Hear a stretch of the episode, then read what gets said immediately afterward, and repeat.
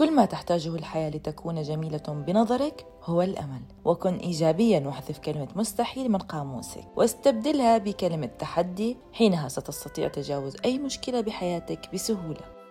محاربة السرطان تبارك بحلقة اليوم رح تحكي لنا عن أصعب الشغلات والمواقف اللي صاروا معها، وكيف بلشت العلاج الكيماوي وهي ما بتعرف عن إصابتها بالمرض.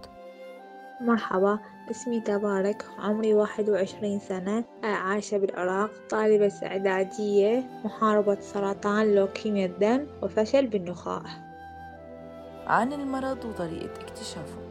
اكتشفت المرض سنة ألفين وعشرين شهر السادس. بدت عندي أعراض أصفر وجهي، صار عندي وجع بقلبي، تعب، إرهاق، خفقان. قرروا أهلي ياخذوني عند دكتور، بس بوقتها كان وضع كورونا، ما كان أكو أي دكتور أمراض دم. رحت على دكتور أمراض باطنية، سوالي تحاليل، طلعت التحاليل قال لي محتاجين نسوي زرع نخاع. كانوا بوقتها وياي والدي ووالدتي، زوج أختي. والدي وزوج أختي عرفوا بالموضوع، بس ما حكوا لا إلي ولا لوالدتي.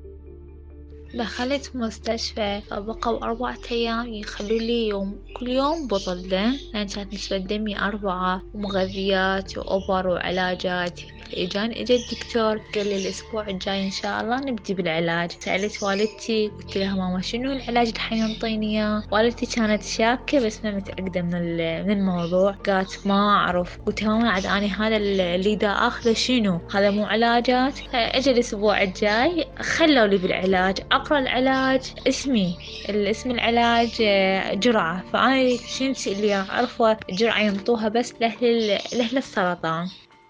قلت ماما شنو هاي؟ والدتي هنا عرفت بالخبر، فظلت ما أعرف مصدومة على مقهورة على تبكي. بس سمعت الدكتور يقول لوالدي والزوج خالتي آه عندها لوكيميا الدم الحاد، سرطان الدم. فالحمد لله يعني شي يعني بوقتها ما كنت ما كنت أسوي، يعني ما أقدر أسوي شي. قلت الحمد لله والشكر، هذا ابتلاء من رب العالمين، والله دا يمتحننا دا يشوفنا نصبر لو ما نصبر.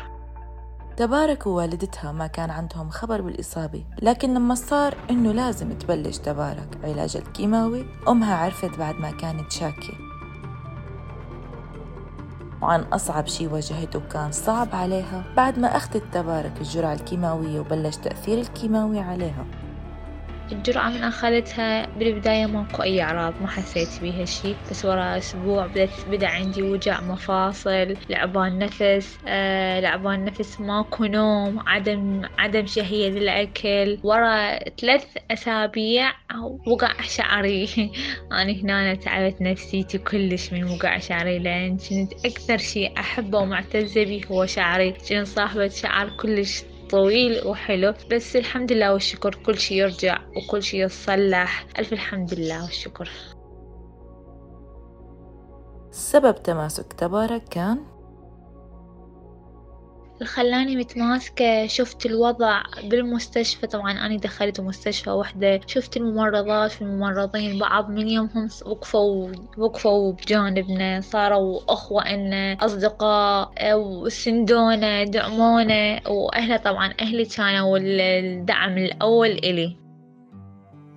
أصعب شي كانت تواجهه تبارك بعد ما تتعرف أو تتعلق بأصدقائها محاربي السرطان مثلها.